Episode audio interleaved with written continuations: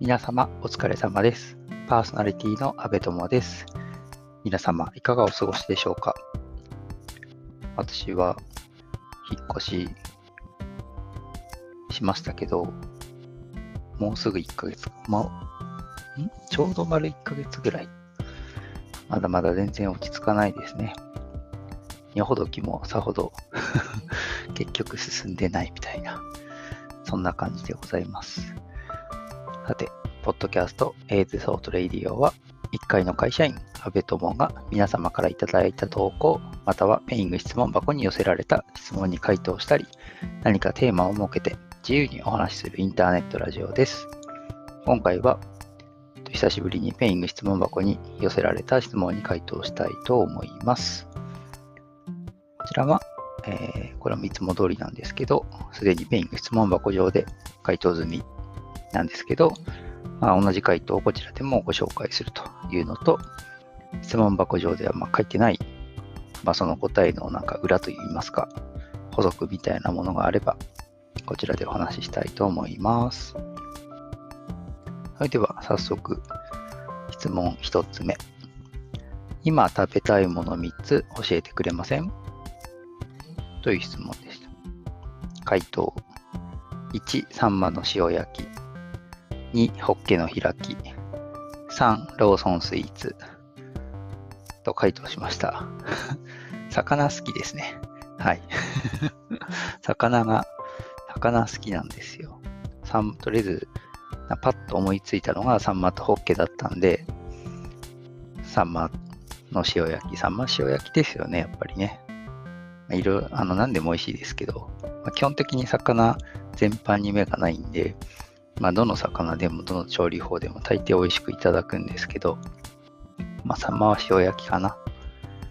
ホッケはあのよく居酒屋ですごい大きいの出てきたりしますよね。あれすごい好きですね。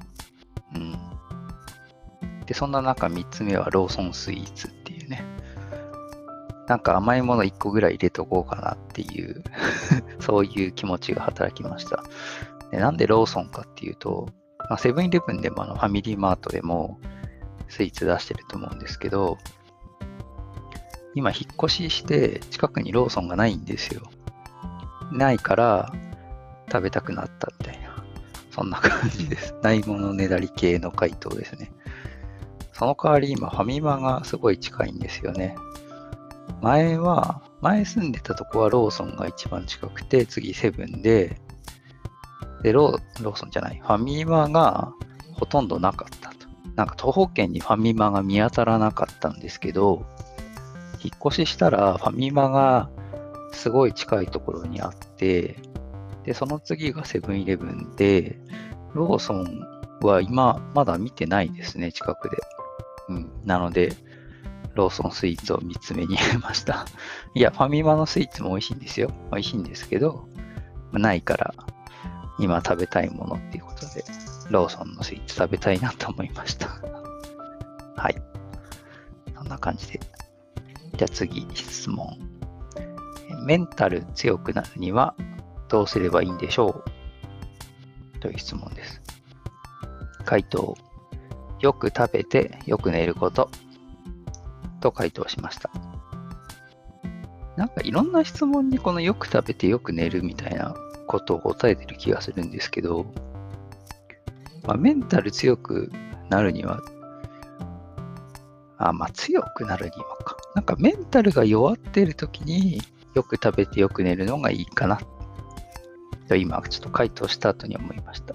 でもメンタル強くするにもやっぱり食べて寝るっていうのが大事な気がしますね。なんか基本的にメンタル系って何と言いますか、こう弱るとき、まあ、強くなりたいときというのは、まあ、その他人とか、その周りの環境、まあ環境、まあやっぱり人かな、人とか、まあ エスエヌエス も含み、まあ直接的な人の接触だったり、そういう間接的な人の接触とかで、何かこう攻撃的な影響を受けて弱るみたいな、もしくは、えー、それに立た、戦うっていうのは合ってるのか分かんないけど、その対抗するとかの時にこのメンタルが強い弱いみたいな話になると思うんですけど、結局健全なあの体の状態というか、まあ、心精神的な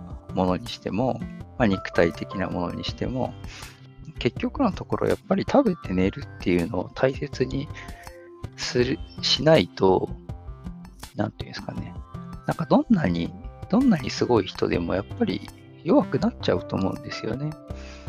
で、逆になんかどんなにすご、すごくない人って変だな、えっとなんか一見普通の人というか、まあそういう人でもなんかちゃんと食事して寝ることさえ忘れなければ、そういうのにもこう平常心を保っていられるんじゃないかなというふうに思います。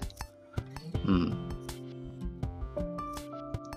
なんか私はとにかくこう何かしんどかったらすぐ寝るみたいな。まあ寝る寝るまあ食べると寝る。食べる結構ありますね。なんかストレス発散にもちょっとなりますしね、食べることって。なので、まあ過食になりすぎない、食べ過ぎになりすぎない程度には、まあよく食べて、まあいちにちぐらい食べ過ぎてもいいと思うんですけどね。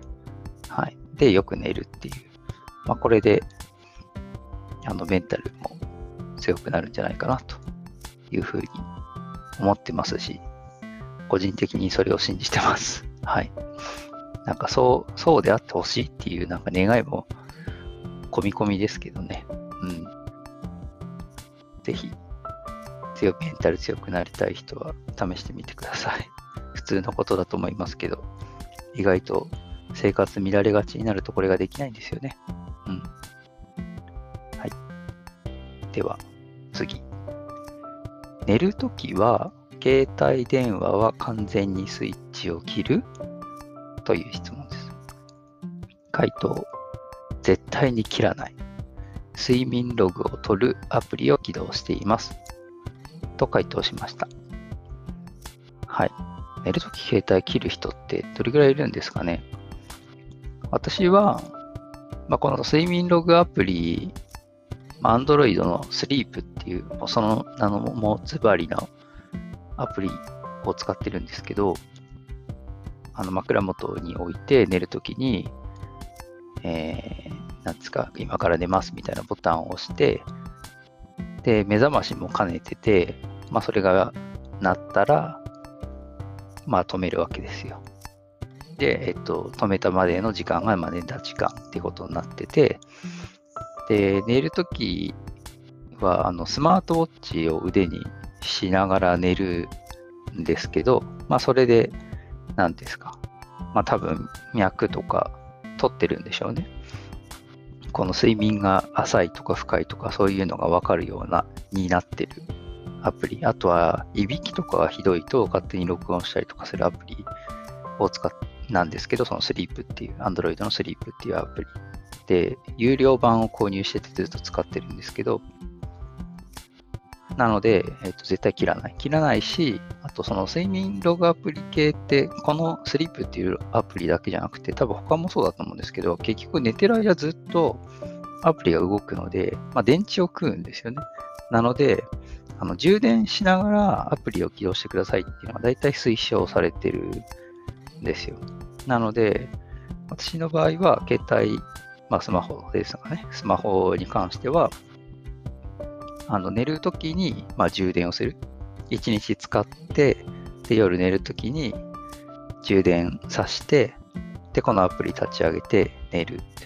で、朝起きたときに充電がまあ満タンになってるっていうような状態になるようにしてますね。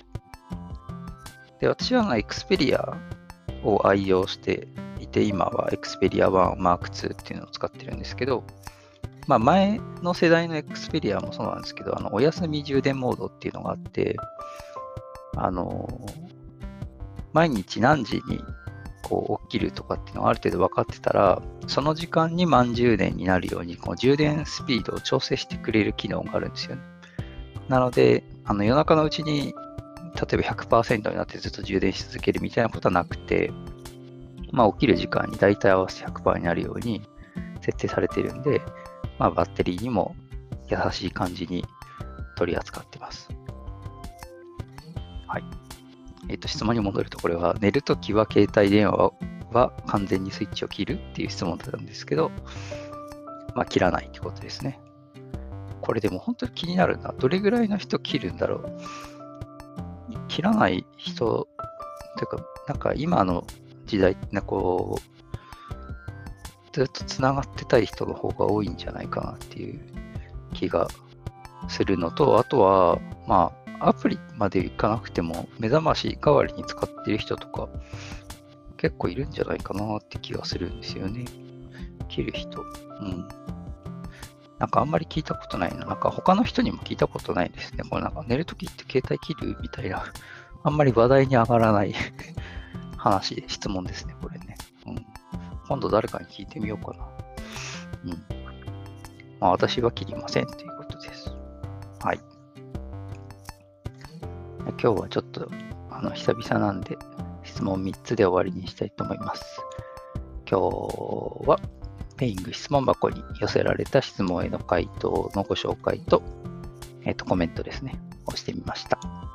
最後に質問、疑問、感想、または取り上げてほしい話題などありましたら、Twitter ハッシュタグ エーティーアールせんきゅうひゃくはちじゅう、シャープ エーティーアールせんきゅうひゃくはちじゅう でツイートしていただければと思います。また今回お答えしたペイング質問箱という匿名質問ができるサービスのリンクをこのラジオの説明文に貼ってあります。そちらからでも受け付けますので、どしどしお寄せください。お待ちしております。それではまた次回、さようなら。安部友でした。